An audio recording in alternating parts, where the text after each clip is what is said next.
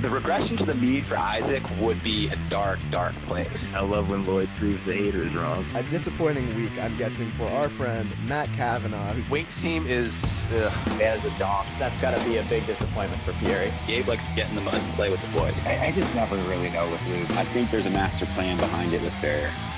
Week 10 is in the books. The picture is starting to come into focus, and we are back today to break down everything we just got to see and take a look at how this home stretch may play out. Very excited about the panel we have here with us today. First of all, joining us, I'm guessing fresh off of a poetry jog, it is Gabe. Gabe, welcome back.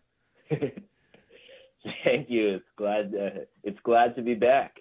After back on the colonoscopy, dive deep into the inner workings of the fantasy football universe with you. Gabe, and sorry, I'm cutting. I'm off to a terrible start here as usual with cutting people. No, off. I was done. Oh, okay. Do you have a preferred type of poetry structure? Are you a sonnet guy? Are you a haikusman? I'm a jingle guy. Just, you know, any sorts of little rhymes, anything that really just flows off the old tongue into the old brain and stays there for forever. Yeah, I mean, what is a commercial jingle if not the ultimate form of poetry? And then also here with us, it is the block himself, Andy Ferrier. Andy, how are you? I'm good. Thanks for having me back. You feeling left out of all these trades that have been going on lately? I like to see it from afar, to see what people are doing. So it's entertaining. I want to get in it, though, of course. Oh, yeah.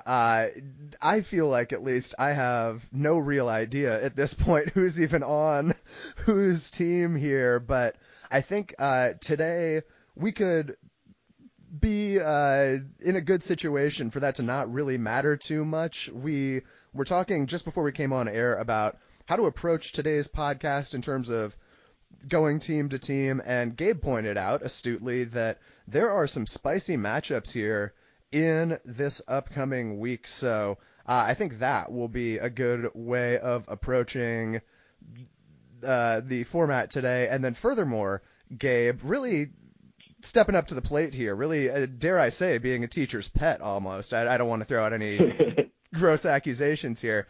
Gabe has also taken the liberty, it sounds, of going back and checking on our draft day purchases, for lack of a better term. I'm very uncomfortable with how that sounds, but our draft day bids.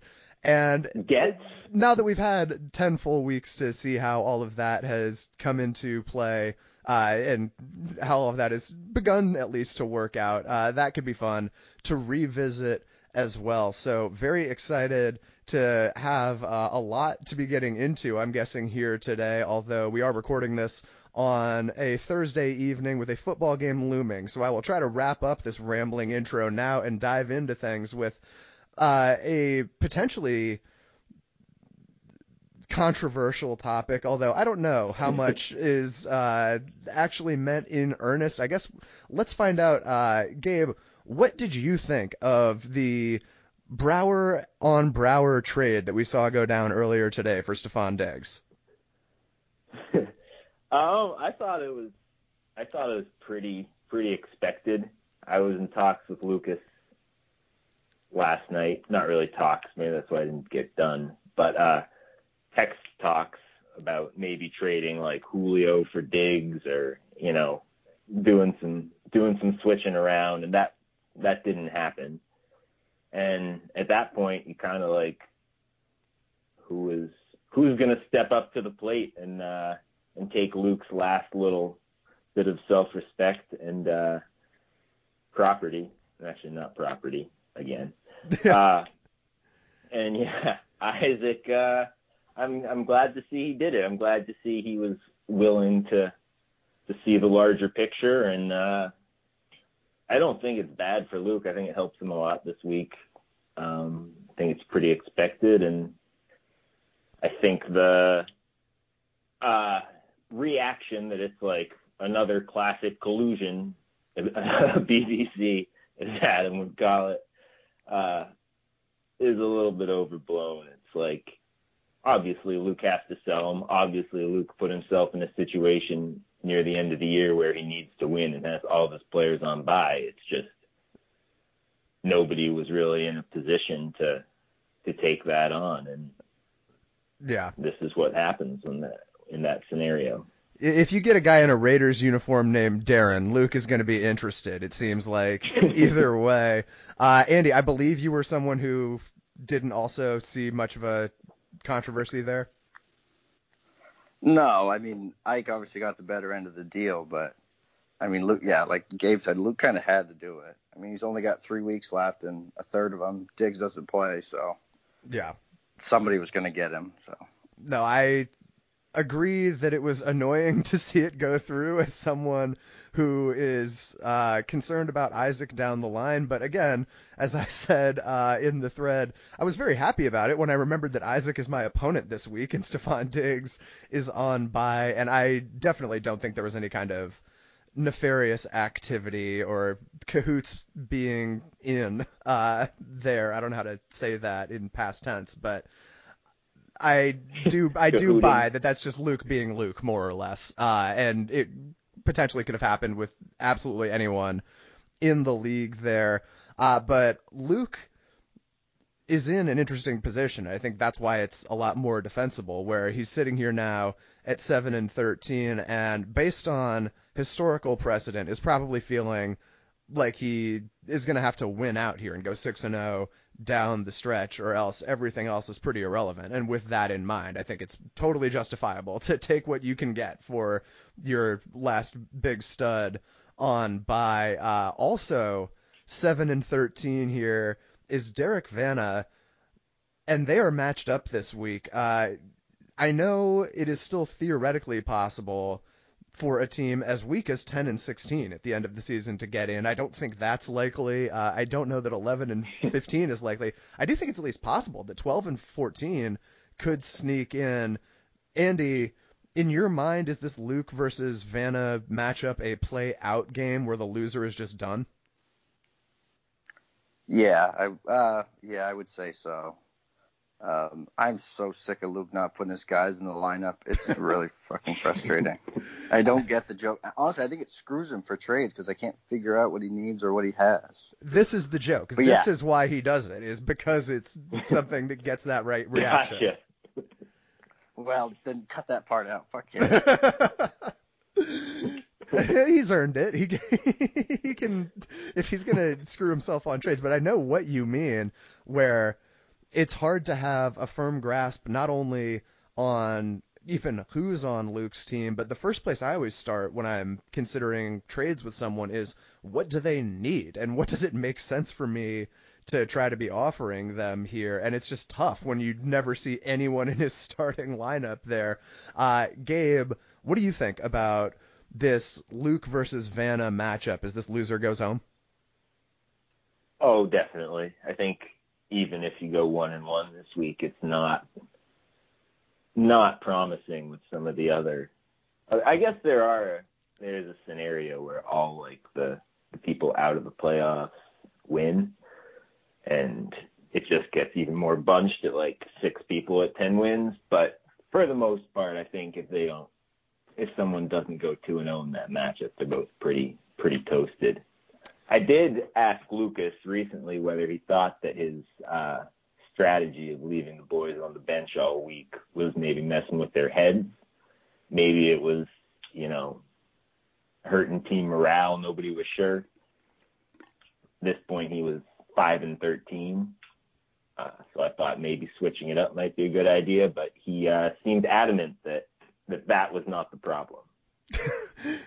He's motivating the boys to make it clear that whoever can perform is going to get their spot, and there are no penned in lineup positions spoken for, I guess, with him. Yeah, I don't know what it is going to take to turn things around for Luke to such an extent that he's going to be making a push here near the end, as far as I'm concerned at this point. But Gabe, how do you feel like Luke's situation has played out based on how it could have gone after losing Saquon. As we kind of start looking at Luke's draft here a little bit, the first bid that is clearly going to stand out is that $69 on Saquon Barkley, and it definitely should be acknowledged that losing him right away is about as bad as one can draw it up. Do you feel like for someone who lost Saquon that early, Luke has done, I guess, give me a report card grade on how he has done with that in mind. I think he's done pretty poorly. I think that's kind of, we're not expecting Luke to make like great moves throughout the season to better his team. I feel like his best, most of his years, no offense to Lucas, his team doesn't necessarily improve a lot from draft day to playoff time. But losing Saquon is always like, I don't want to throw salt in a wound that probably should have been covered up already. But I don't know. I'd give him a C-. He's he just lets things get away from him. He trusts his field too much. He's got like the entire AFC North on his team now, and it's just, I don't know. It's tough to watch the sell-off of the bad teams at the end. I myself have been there when you're just trying to like mortgage everything for a win 1 week, or just like get yourself within 20 projected points. You're trying to make your way around the Monopoly board one last time, just like flipping over Connecticut Avenue for $40. Yeah, maybe if I make it around one more time, I can hit free parking, and then maybe I can like build hotels on the purples. Yeah. That's where he's at, and it's kind of, it's like a dying deer. But having said that, he wasn't in a great spot to start. Although, actually, if we get to the rankings, he does have a couple of those deals on his team. So yeah, maybe I'm overselling how not bad he's been. I don't know how that. Definitely not phrased correctly, but I'm looking at his draft results, and even without Saquon Barkley, if he had just stood pat, he could be looking at Aaron Rodgers, Josh Allen, and Tom Brady all as quarterbacks, one of whom he could pretty easily trade, Chris Godwin, Stefan Diggs, Brandon Cooks, Jamison Crowder at wide receiver, and then Aaron Jones holding it down at right. Like, this would be a potentially above average team even after losing Saquon Barkley. So yeah, I'm sure you were going to have some draft day values for us here by Luke, but let me quickly ask Andy, when you find yourself clicking over to Luke's team later tonight or earlier tomorrow, when you're scrounging around looking for trades to throw out there, is there anyone left at this point that you are interested in? Lamar. I mean, but jeez, Lamar. Yeah, that's as far as it goes. Okay, and. Are you, at this point, Andy, feeling like Luke is a pretty sizable underdog to make a playoff run, or do you still feel like he's in there with a realistic chance? I think it's pretty slim. He could get, I mean, like, Lamar and Hollywood could get hot or some bullshit, or Jarvis catches a touchdown from Baker, but... Yeah, man. Jarvis throws a touchdown to Kareem Hunt. Yeah. Yeah. Down and out. Yeah. Yeah. Gabe, which draft bid stood out to you on Luke's team? Oh, well, the number one overall best value that I had, I mean, actually he has number 1 and 2 are Diggs and Josh Allen, which is just like a, you got Diggs for $10 and Josh Allen for $6, which are probably, wow. That's not a lot for wide receiver. Maybe one. I'm not sure where Diggs is, but I think he's like three Allen or four, but he's definitely top up there. Three guys for 16. It's probably two of the most important, or the, I guess we can argue about how important wide receiver is, but getting that much consistent production from Diggs and then Josh Allen just being nasty all year. It's tough to go back to week one and see that you had that dip, and Luke's a dip guy, and he gave it up for Baker and Jarvis. So never could have seen that coming. Just getting hoodwinked by the Cleveland Browns for the fourth year in a row. I guess it's not been that long. It's only really been the Baker Mayfield era, which is 3 years in a row. So let's not overstate things here.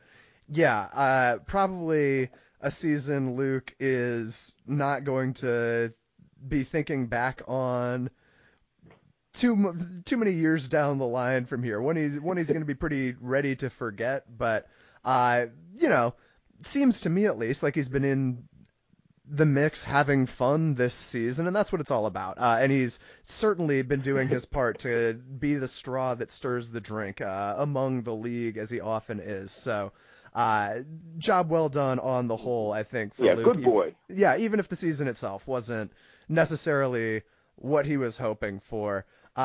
Moving over to Luke's opponent this week, Derek Vanna, who I don't remember the exact week that he was on the podcast, but it seems like since roughly the time he was coming in here, putting himself at the number 2 spot in the power rankings, things have just taken a drastic turn for the worse here. Ferrier, what do you think about your Domic bro here, Derek Vanna, and how things are going? Oh, sorry about that. He's making a lot of moves. I don't know. He's kind of going nuts. I don't know. He's just all over the place lately. I feel like he's just overreacting.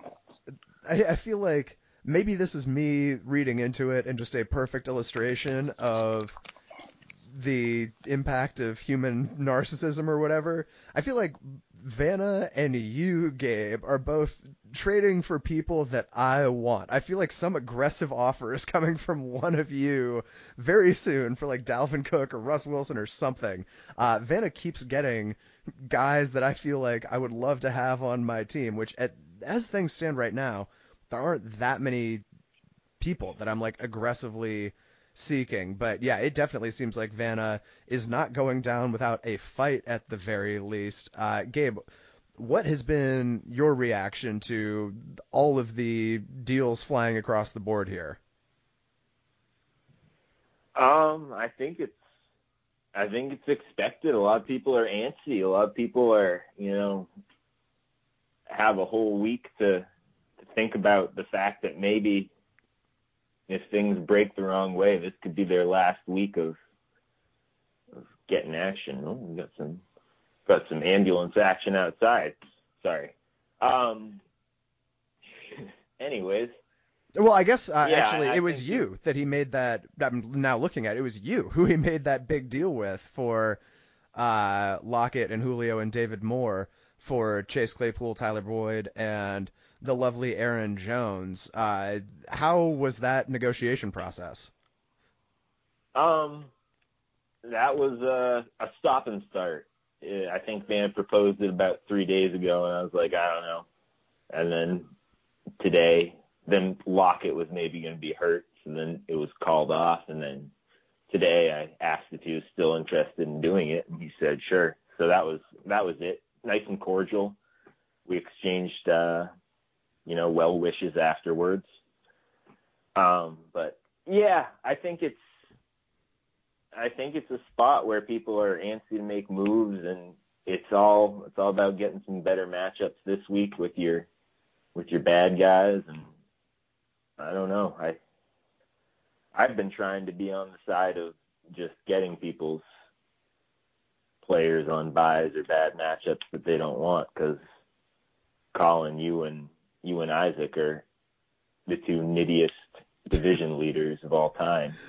So I think there's definitely been some room there to maneuver into, which I've been trying to do, but not always easy. Sometimes you get stuck with James Conner I mean, that's the thing is I feel like the dynamic this year, position by position, maybe I just have a bad memory of it, but it feels so different to me than anything we've really encountered before. And since pre-draft, I've had a pretty specific kind of idea in mind for how I want to maximize efficiency with my roster spots. And I don't know if it's going to be a recurring issue for me year after year as I keep continuing along these lines, but there are just so few guys that I really feel like it makes a ton of sense for me to be trading for right now. And the opportunities have existed a bit along the way, but I don't really have any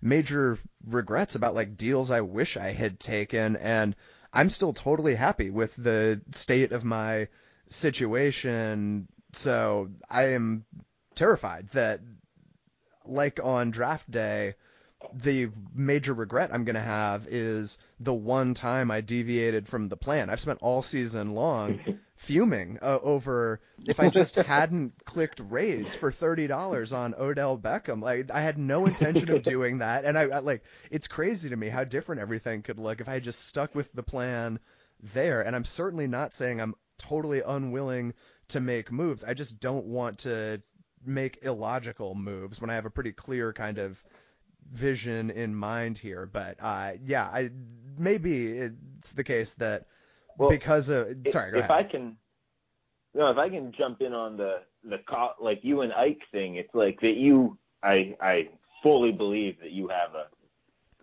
well formulated plan from the beginning of the year to the end, and you're sticking to it.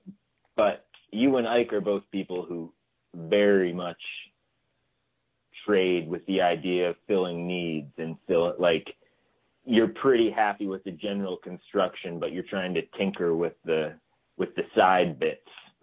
And like, I like that I have strong quarterbacks and a running back. And what I've tried to do this year, which I think Andy can probably speak to, is just try and get value wherever you can find it. Cause my team had a shit start and wasn't very good. And there's definite value in that and being willing to like deviate from your set strategy and framework of your team throughout the year. I totally agree. Even with the idea that you're getting back to it by the end. Right. I would say the exploit I'm making, to put it in poker terms, is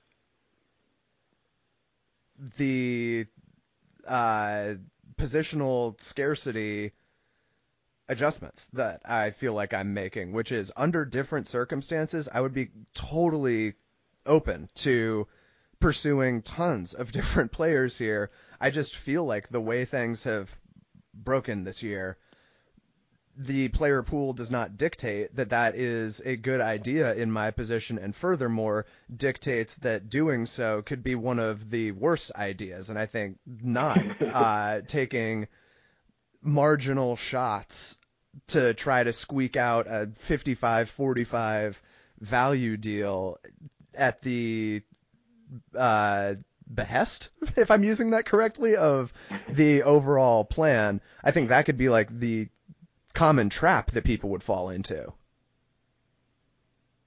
Yeah, I agree with that. I mean, I guess because what happens now with your team is that you want to be strong at quarterback, you want to be strong at running back, and then obviously tight end too, those are the three positions where I feel like you can be, if you have a really good player, you can be far and away better than the rest of the league and make up a lot of points that way.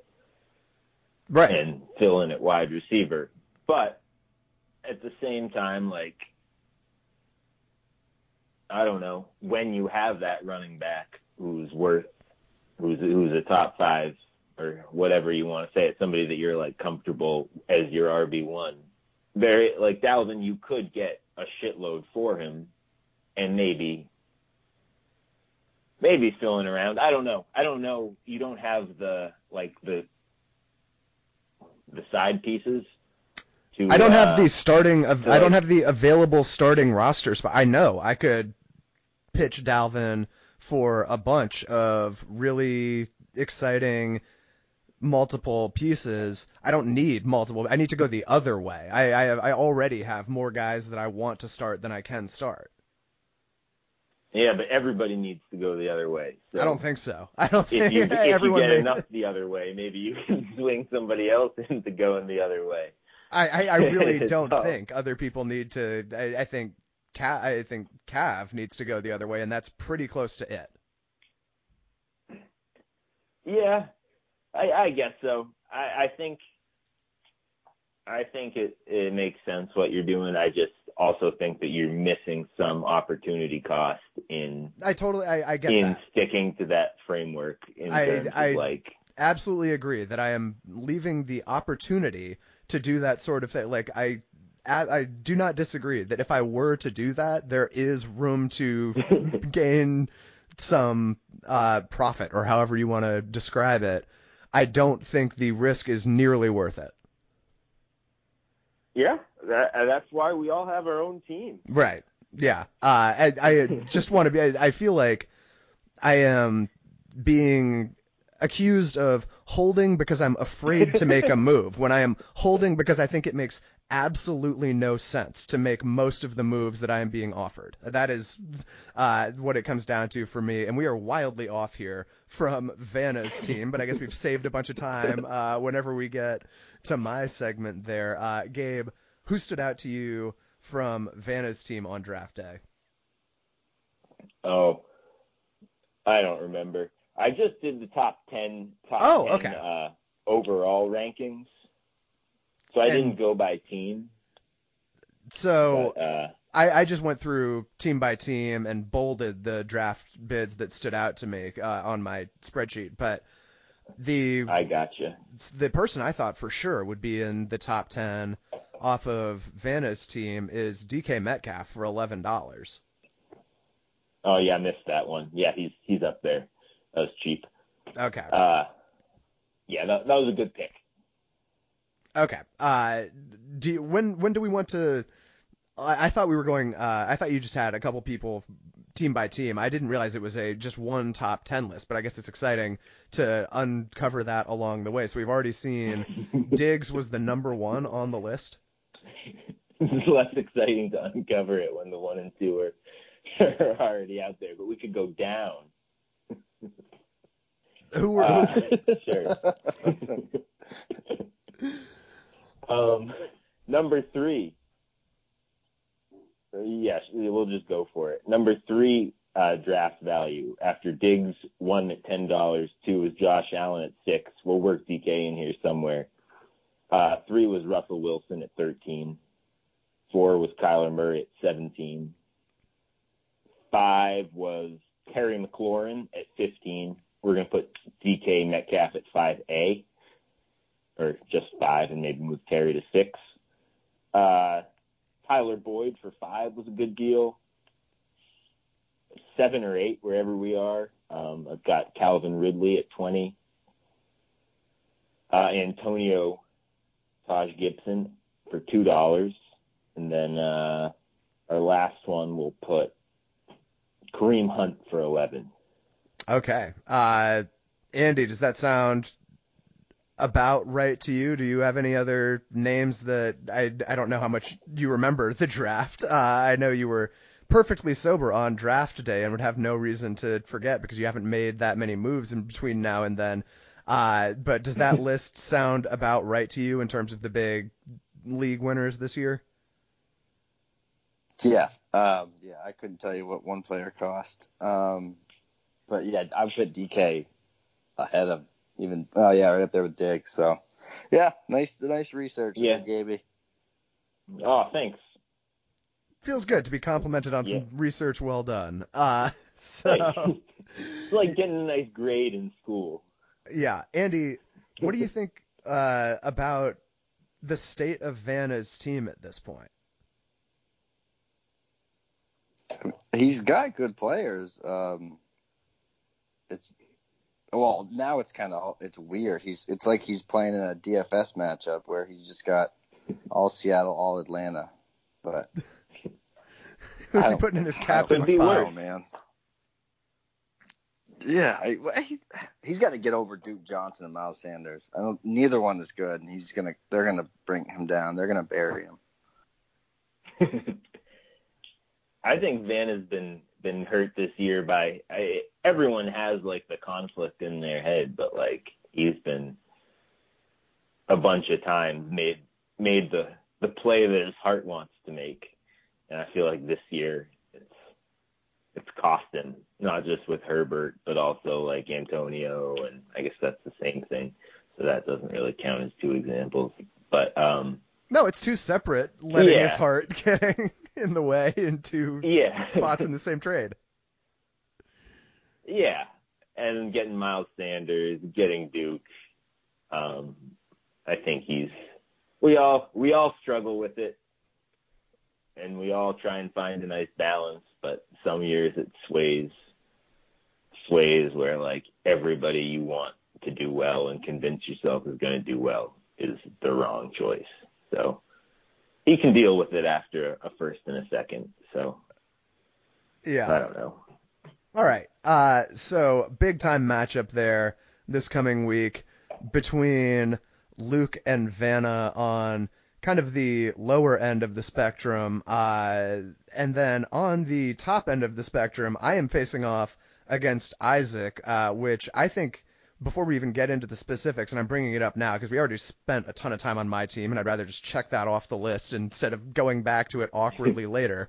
I think it is interesting, and I've checked a few things along these lines. The way the matchups have fallen near the end here, I find compelling, where we have Luke and Vanna both with 7 wins. We have Isaac and I both essentially locked in for the playoffs. And then all the middle teams, more or less, are playing each other this week, which adds a dynamic. And furthermore, throughout weeks 11, 12, and 13, I believe on the whole, there are many matchups between that middle of the pack group that both are going to go a long way in determining like the number of wins required, but I also think crucially go a long way in just the math of so-and-so play each other, and thus one of them is guaranteed to get a loss this week, is important math, I would say,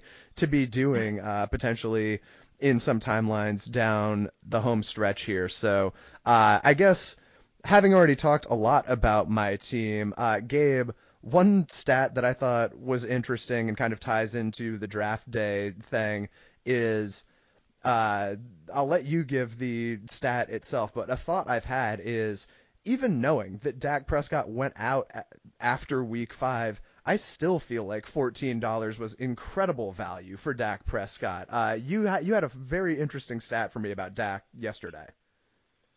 Yeah, he's still QB 15. If you started him in your QB 2 spot, you would still be, right, right average for the year, which is just insane.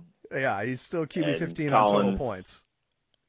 On Collins' heat map or whatever it is of his, I don't know how we label it, but your positional chart, like, your QB2 is probably the biggest outlier of anybody still to this point. You're averaging 36 points when the league averages 24.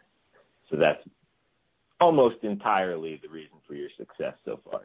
I would agree. I would say banking Dak Prescott as my QB2 and then going right into Justin Herbert with like one week of Andy Dalton struggling in between is, it's quarterback is the only reason I'm still even like alive this season.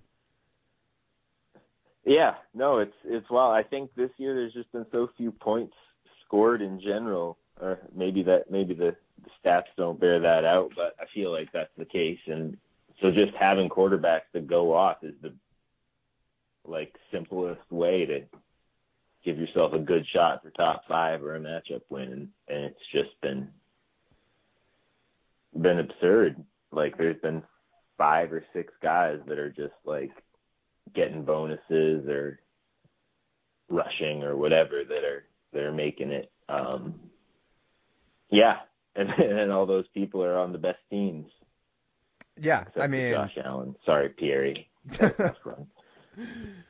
Yeah, that's kind of what I'm getting at in terms of why I don't feel compelled to trade for slight upgrades is when I look at the list of people outside of like the top five at every single position, they all just seem for the most part the same to me. And I don't feel like it's worth it to disrupt the structural advantage that I have.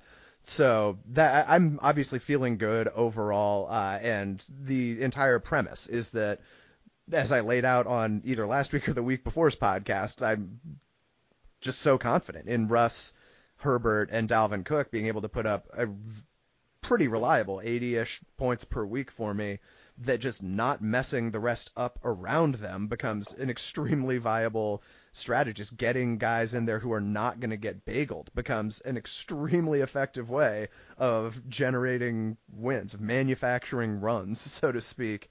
And I do also want to recognize I am obviously getting incredibly lucky along the way to find myself in situations like Russ, like Herbert, and like Dalvin Cook that are so far above the expectation of when I made each of those moves. But yeah, obviously on the whole here, things looking quite good. Matt annoyingly nipping at my heels instead of just politely going down to 10-6 like a good boy and letting me feel like I have the bye more or less, or 10-10, I should say, like a good boy, and letting me feel like I have the bye locked up here.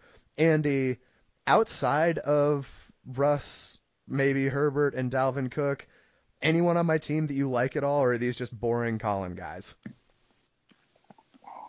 Yeah, they're boring Colin guys. Yeah, I mean, it's working, so I can't hate on you by any means, but it's the quarterbacks and it's Cook. That's all I would really want. I'd dabble. Have you guys talked any trades this year?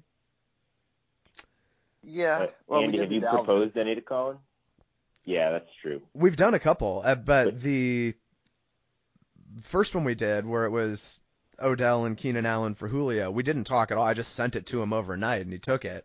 And then I don't even remember at all about the Dalvin deal. I do remember just aggressively pursuing Madison to open the door for making that something I could conceivably accept.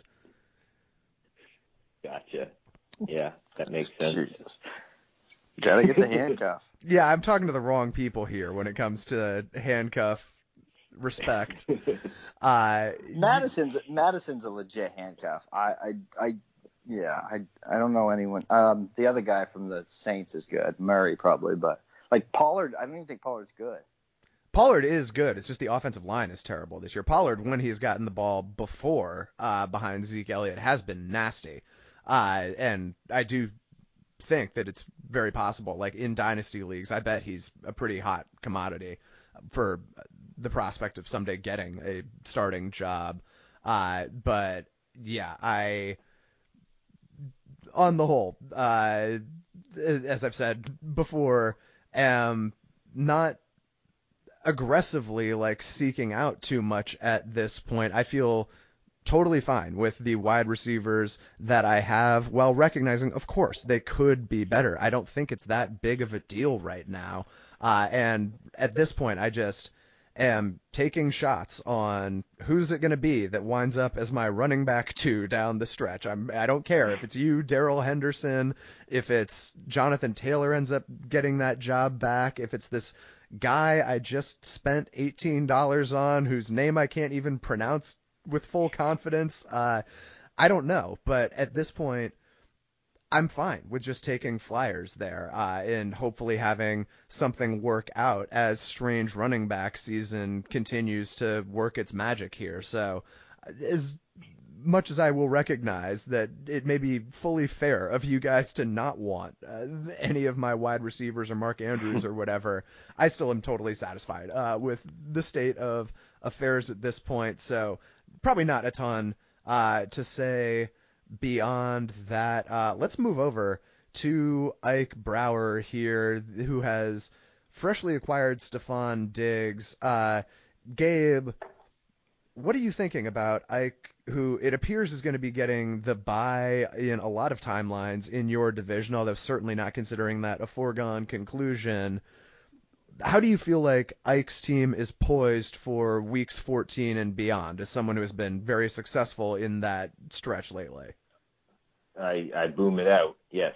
I don't really trust Ike's team. I think it's probably not like just if everybody was put their through their teams on the table, probably not a top five team. It's just his quarterback. Big Ben is his only chance that, like, if he goes off down the stretch, but he's got some interesting matchups, some tough schedule down the stretch. Without that, with him and Wentz, like, there's just not a ton of upside there. I like that he went and got Diggs and finally gave up on his two tight end strategy and trying to give away TJ Hockenson.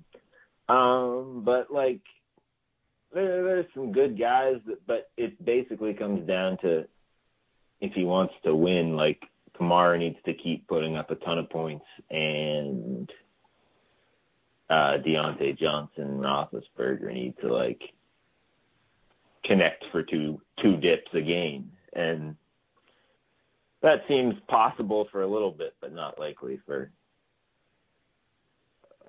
extended period down the stretch. So I don't think Ike's in any good position. I think he got quite lucky to start the year, then kind of plateaued, started going down, and when you keep the same team, you're eventually going to have a good week, which was last week. So he's not that impressed. He him winning the championship. I'm amazed he lasted till the second to last pick last week. He in fairness, Gabe, may have been right all along on the golf outing you guys took after week 3 about how badly he needed those wins that he stole away from you. Yeah, Andy, that's true. You see yourself throwing Ike any trade offers anytime soon? We were working on one with Hockenson. I thought we had it, but it didn't. He actually sent me one. What happened? And instantly rejected it or canceled it. But it's all right. He's yeah. I mean, if Kamara just keeps doing this, but I don't know. Yeah, I don't. It's a good team. It's a playoff team, but I mean, the bot. He's not. I don't look at him as like a big time threat or a star team. Was it a 1-for-1, Andy? No, it was a 2-for-1.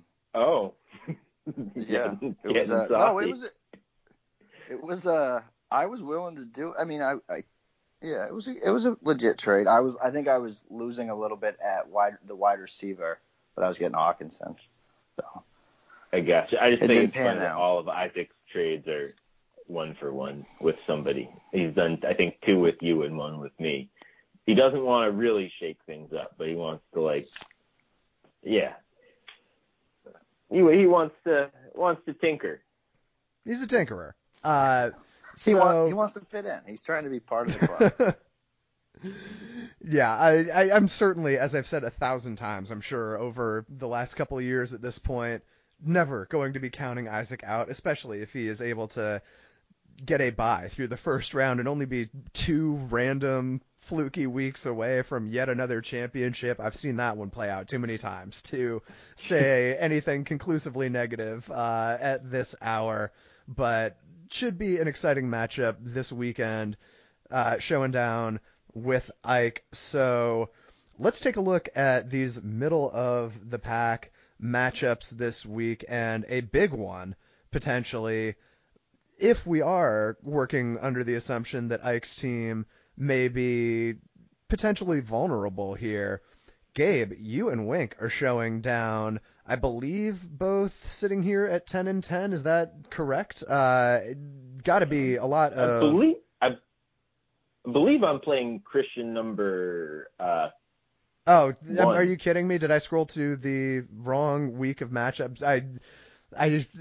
I'm during all of these podcasts, frantically flipping around between a bunch of different tabs as different topics come up. And you are correct. I was looking at Cavs team and thinking it was yours. Build Back Better here playing against Christian Pierre. Yeah, that is correct. So they disregard. Both have a similar, they've got a similar motif to it. It's all about, trying. That's right. Similar projected points. I guess slightly less meaningful than were you showing down with Wink here this week. But what are you thinking about your matchup this weekend with Pierre? I feel pretty good. I feel bad for Christian Pierre. He's had a tough year. I think he's done a lot of good moves, and even like 2 weeks ago, I would have said that I thought he was a big contender. But I feel like I've gone up and down on Christian Pierre's team a number of times this year. Likewise, but losing Kittle and then Brees is a nail in a coffin when you have Josh Allen on bye, like. Kirk Cousins and Ryan Tannehill, like him and Adam, I think, have a monopoly on all of the quarterbacks nobody else really wants.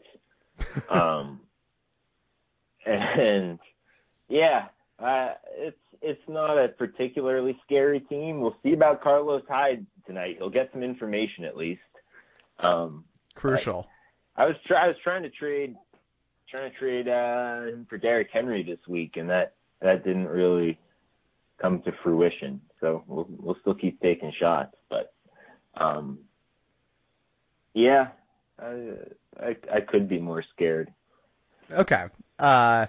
Andy, have you thrown any offers Pierre's way this season? Do you guys have a dynamic? I've actually been in conversations with him a lot this week. Nothing panned out, but I took a stab at Henry that didn't work out, and then I was even willing to take on the Mixon injury just to add to my stress. But we've been chatting. But yeah, he got unlucky with Cooper too, because now Cooper just stinks. So that and Kittle, yeah, it's unfortunate, but I don't know. He should get rid of fucking Derrick Henry. I can give him some starters. Ugh. Please don't trade Derrick Henry to anyone, because this is right around the time of year that he starts putting up like 40 a week. Yeah, this is bell cow season right now, so buckle up. Yeah, that was a message that was potentially easily construed as collusion. I would very much like to see Derrick Henry stay on Pierre's roster here if he's not coming over to mine. Yeah, I too have gone up and down on Pierre quite a bit this season. He was someone during the middle weeks I was thinking of as one of the front runners to be kind of a dark horse and make a late run. We've certainly seen that sort of thing from him in the past, but yeah, Kittle re-injuring himself for the remainder of the year, it seemed like, is going to be pretty tough to overcome here for Christian number one.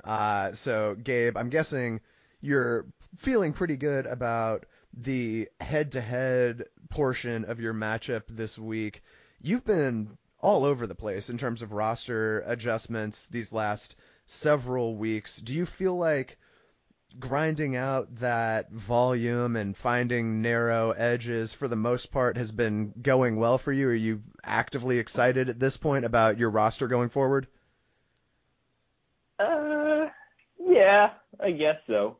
I was noticing before we came on that I'm just edging you out 65 to 62 in moves this year, which is an important title.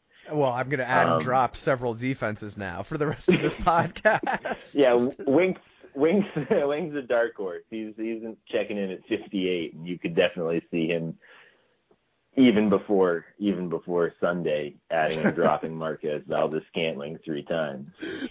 But yeah, a lot of mine have just been adding and dropping Alan Lazard. Yeah.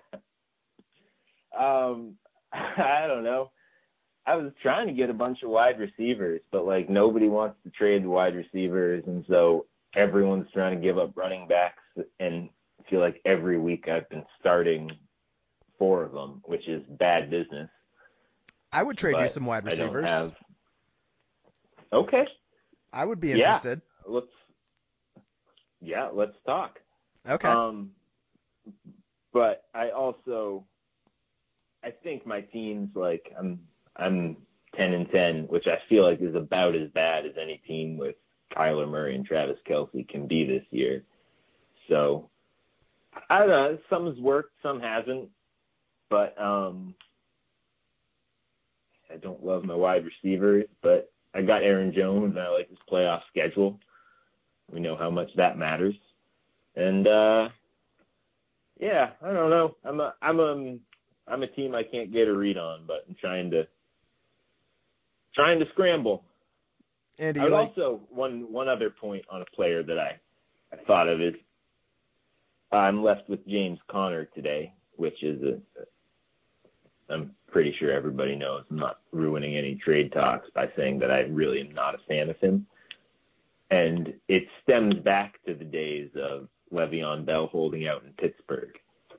And I think we can all agree to hate James Conner because he's responsible for nailing the coffin on getting running back by committee, because now every time anybody has a good running back, they think, oh, he's not that good. We can just get a stupid rookie from Pittsburgh to come in and play for him. So I think I was thinking about it today, and my hatred of him does stem back to him really showing up Le'Veon when he held out for a year, and thus showing all bell cows that they're no longer needed. So I'd like to get that out there, and please trade for him.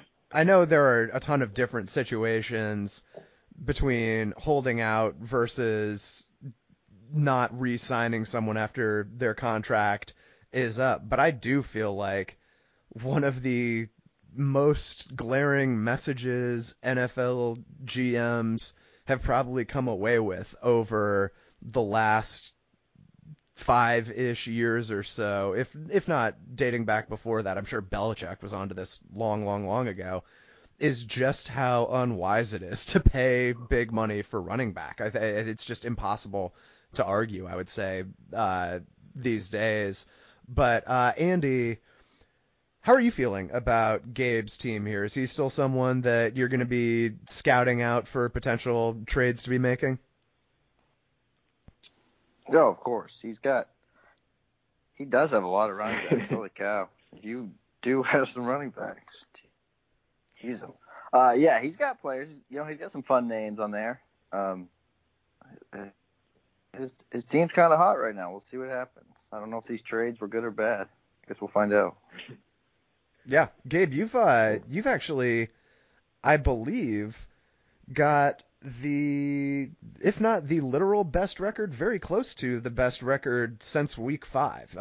You've been on quite a tear with one exception in there, where a lot of people had an off week in week 8, but definitely done a lot to turn around that 0-6 start there. And I think I have officially come around, and I am Team Isaac as far as all of that is concerned. I agree that Isaac needed those wins pretty badly here. So that one going to be very interesting to see play out. I think that blue division could look very different this time next week if Isaac has a bad week here, and either one of you, Gabe or Wink, gets up to 12 and is within striking distance with a couple of weeks left to go. I think that could be pretty contentious under a lot of different circumstances there. So let's, I guess, move over, Andy, to your matchup here this week. You were facing off with Lloyd, who also has been doing his part to turn things on lately and stay in the mix. How are you feeling about Lloyd's team at this point?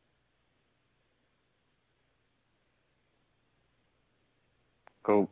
Are we talking to Andy, me, or are we talking to? I I was on mute. That's on me. I'm confident. Breaking news or tabloid news, fucking DeAndre Swift has a concussion. That's a buzzkill for him. That might be his best player right now. I'm confident. My boys, they're bound to have a good week. They've been struggling. I've given up on they're hurt, but we're going to play through it. It's going to be – you know what? Kenyon Drake tonight. We're going to listen to this tomorrow. Big game tonight, Kenyon Drake. Calling your shot? I am calling my shot, and fucking Pierre wouldn't take him off my hands. I hate Drake. I think everyone hates him. Gabe, I just want to get rid of him. Is Kenyon Drake the better back? He is not. All right, I agree. I'm Team Gabe there. I think the wild goose, Chase Edmonds, is everybody knows the better back. Yeah, but I think Drake's going to keep the job, though. I don't know why. I think they're just going to keep letting him start for some reason. But I don't know. Tonight it's going to be – he'll have 2 touchdowns. Okay. Hey, he's certainly had plenty of big games before, starting right around this time last year. So certainly a possibility there. Andy, is this your first week with Zeke Elliott? It is, and I don't want to just keep saying all my guys are great, but I'm happy about that trade. I know it looked bad with the Aaron Jones one, but I think we'll look back, and I think I got Allen Robinson for free. I think Zeke's going to be – I don't think he's going to be nasty like Kamara, but he'll be respectable. I mean, I don't think we're going to see like the 4 and 5 point games anymore. He needs to be fed.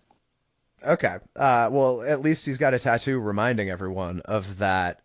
Gabe, what are your thoughts on the prospects here for Andy Ferrier as things pertain to weeks 14 and beyond, your specialty?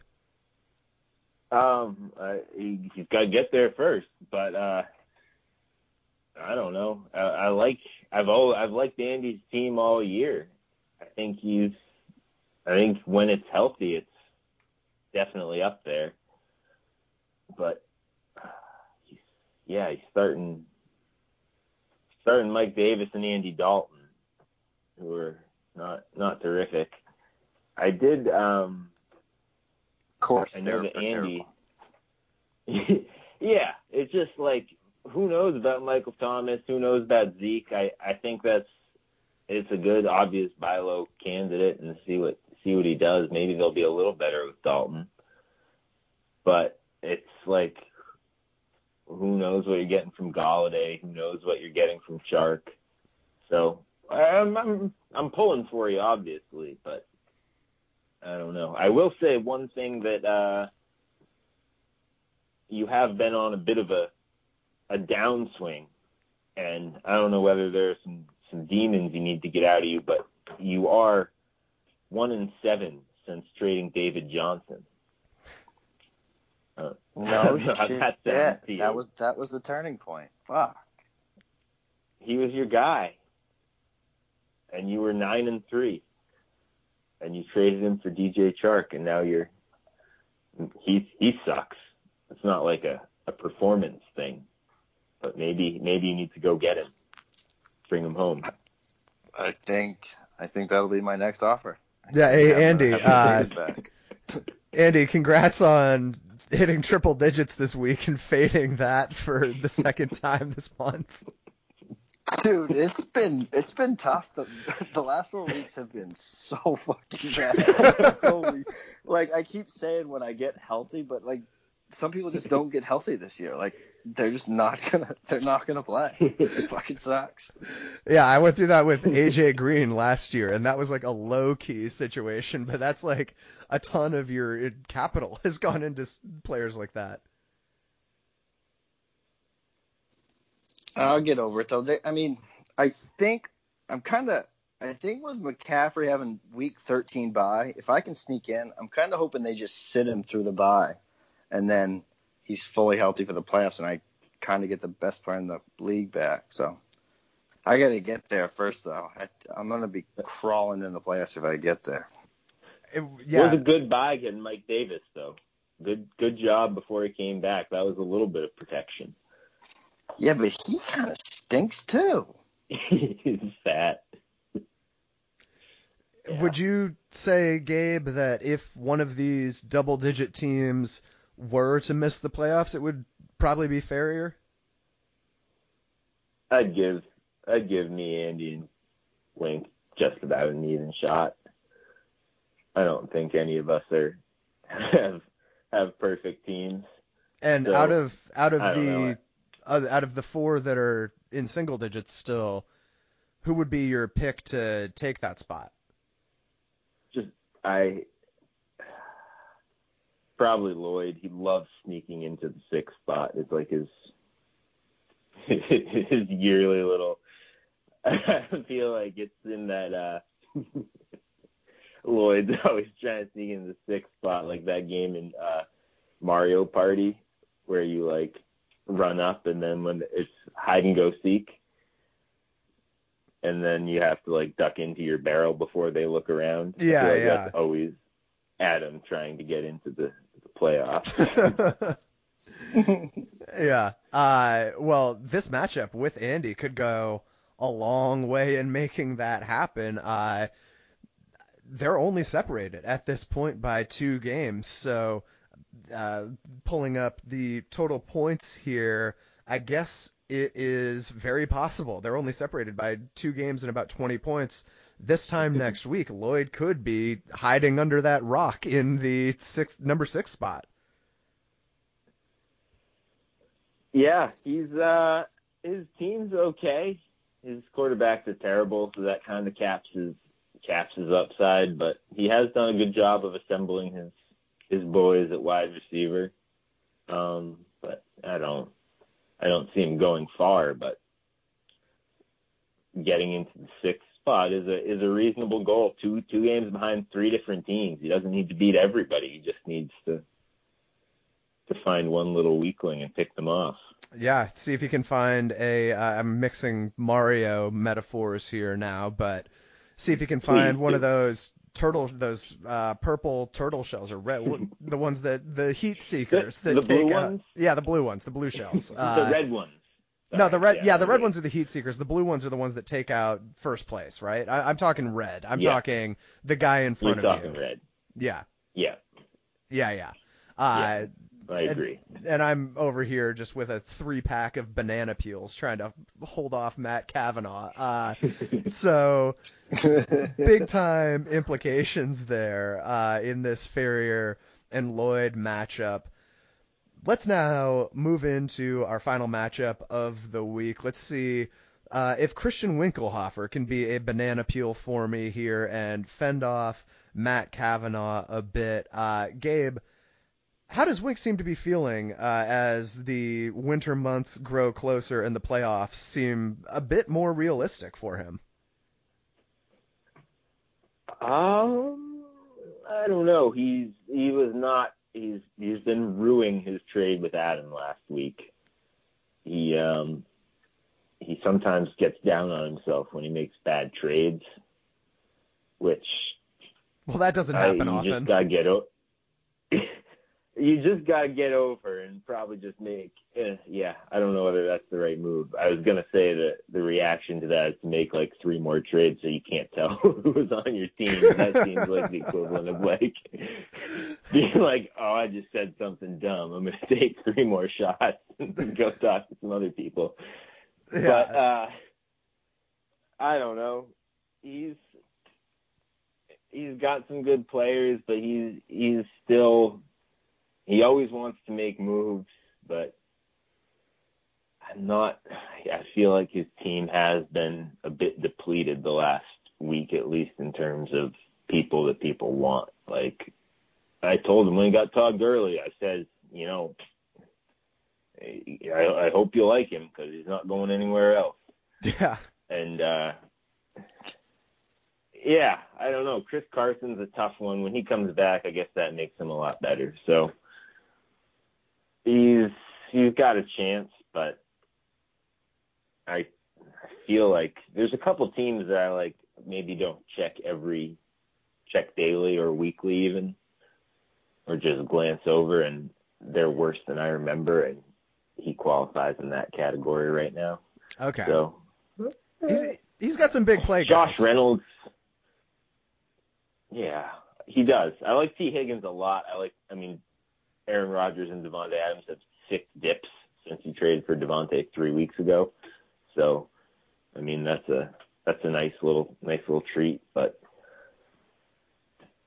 Yeah, and also just doing the whole league a service with that trade to keep him out of Matt Kavanaugh's hands. Yeah, I will say I'm rooting really hard for Jameis. I'm very happy he got him. I'm glad he maybe paid a little too much, but who gives a shit? Because Jameis is going to be a fun. Yeah, should be fun to watch no matter what.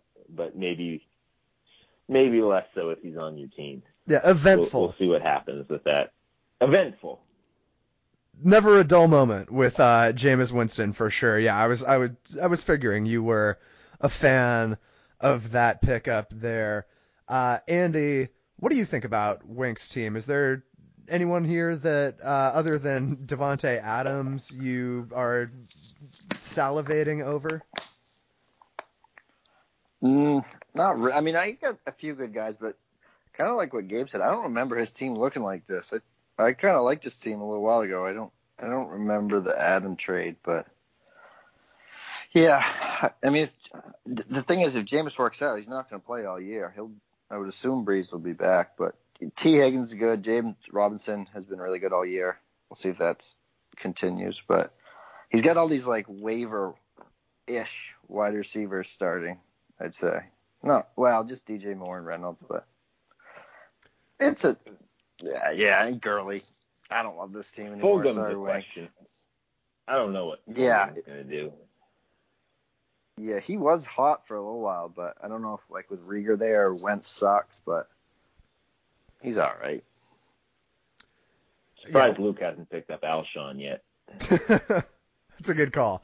This has been an up and down team. I still like a lot of what I'm seeing here. I don't know that this is necessarily going to be a team that's a front runner in the late weeks in Rumble situations, but it is definitely one that has the pieces necessary to put up some big scores as far as I'm concerned. And if there were a team that's going to look a little sketchy right now that goes on to turn it on in the postseason, I think Wink might be my pick there more so than like an Ike or someone else. I feel like this is definitely a team that is vulnerable for sure, but can very easily, if things break right, put up some huge points. So I guess that leaves us now with his opponent this week, Matthew Kavanaugh. Andy, what do you think about Cav for the second year in a row having a good fantasy team? I know I have said that I think it's good for the league when Cav is more in the mix, chirping at the boys and so forth, and feels like he can really back it up on the scorecard. Is that something that you enjoy as well? Yeah. You want to see Matt do well. He's got a great team. The strategy is easy.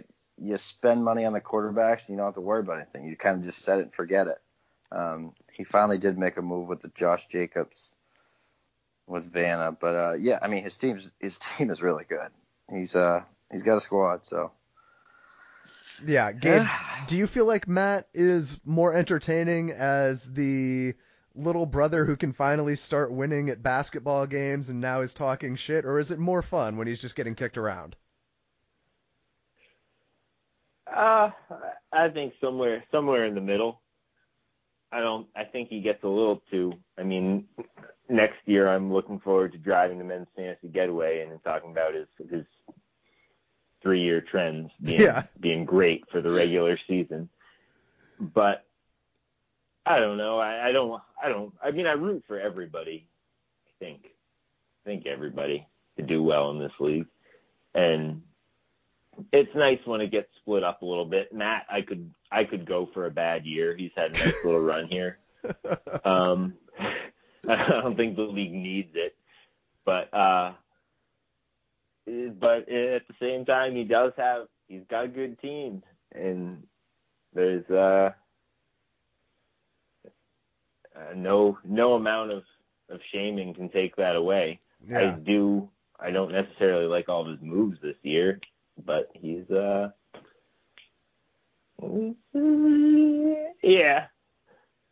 give him some credit.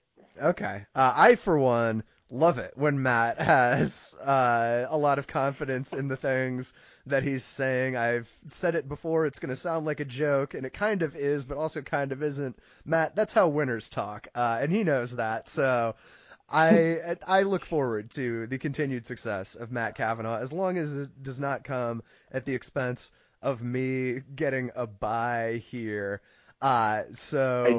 Yeah, go ahead. I will say, I like the almost weekly Matthew gets praised on the podcast and then takes offense to a couple of the nitpicks about his strategy. And then he's not the best at letting real or perceived mini slights go over his head.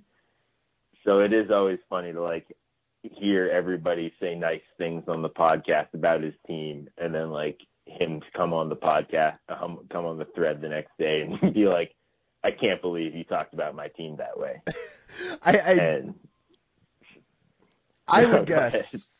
Sorry, go ahead. No, that was all. That's about it. Okay. I would guess that, in cases like that, Matt often feels like the specific criticisms that are being made are just wholly unfair or unsubstantiated, which I think there are varying degrees of truth to that on case-by-case basis. What's the plural of basis? Basis. Basis. I don't know. Feels like it should be bases. Yeah, basi. Anyway, Matt, certainly going to be in the mix. And actually, you brought up something that I think is kind of an interesting point, and there's no actual pecking order here, but I think we can all kind of agree that Vanna having a slower year than he's had in the last couple is potentially on time. We could maybe do with Vanna having a down year here, and we may get to the point where Matt becomes that person of, if he does, God forbid, go on to win a championship or something this year and then becomes really annoying about it or whatever, maybe he will be the next person in line for that. We're all kind of ready for him to have a year off here, but I don't know, Gabe. I feel like you might be not because you handle yourself poorly. It's just people get sick of watching the same people do well over and over. Yeah, no, I feel it. Yeah, I don't imagine that many people are rooting for me this year. Yeah, Gabe, you either die a hero or you live long enough to see yourself become the villain. Yeah, and it's come full circle. Back when nobody thought I was hot except for Isaac, and now everyone's like, well, everybody just shut up about him. Yeah, so it's been a long road. I'd rather have my spot, but. Yeah, I don't know. It's an interesting spot for Matthew, where he was, seemed like he was stuck in his knockdown, drag out war with Lucas for a while, and then it's kind of it's moved on to other relationships, but I don't know. Yeah, a lot left to see go down here in these last few regular season weeks, and then I'm sure an exciting playoffs are in store for us, as long as we can actually get these games played. At this point in time, it seems like COVID spiking all over the place, but NFL at this hour seems to be handling things okay, or at least as far as we know, handling things okay. So excited to see how all of this ends up going. Guys, I know this game is just about to kick off if it hasn't already, so I will let you get out of here. But thank you for giving me so much time today, and thanks everyone who listened and made it all the way to the end here. We will talk. We will be back to talk more after Week 11 with guest TBD at this hour, but we'll check in then. Thanks one more time. Talk soon. Take care, everybody. Stay hard.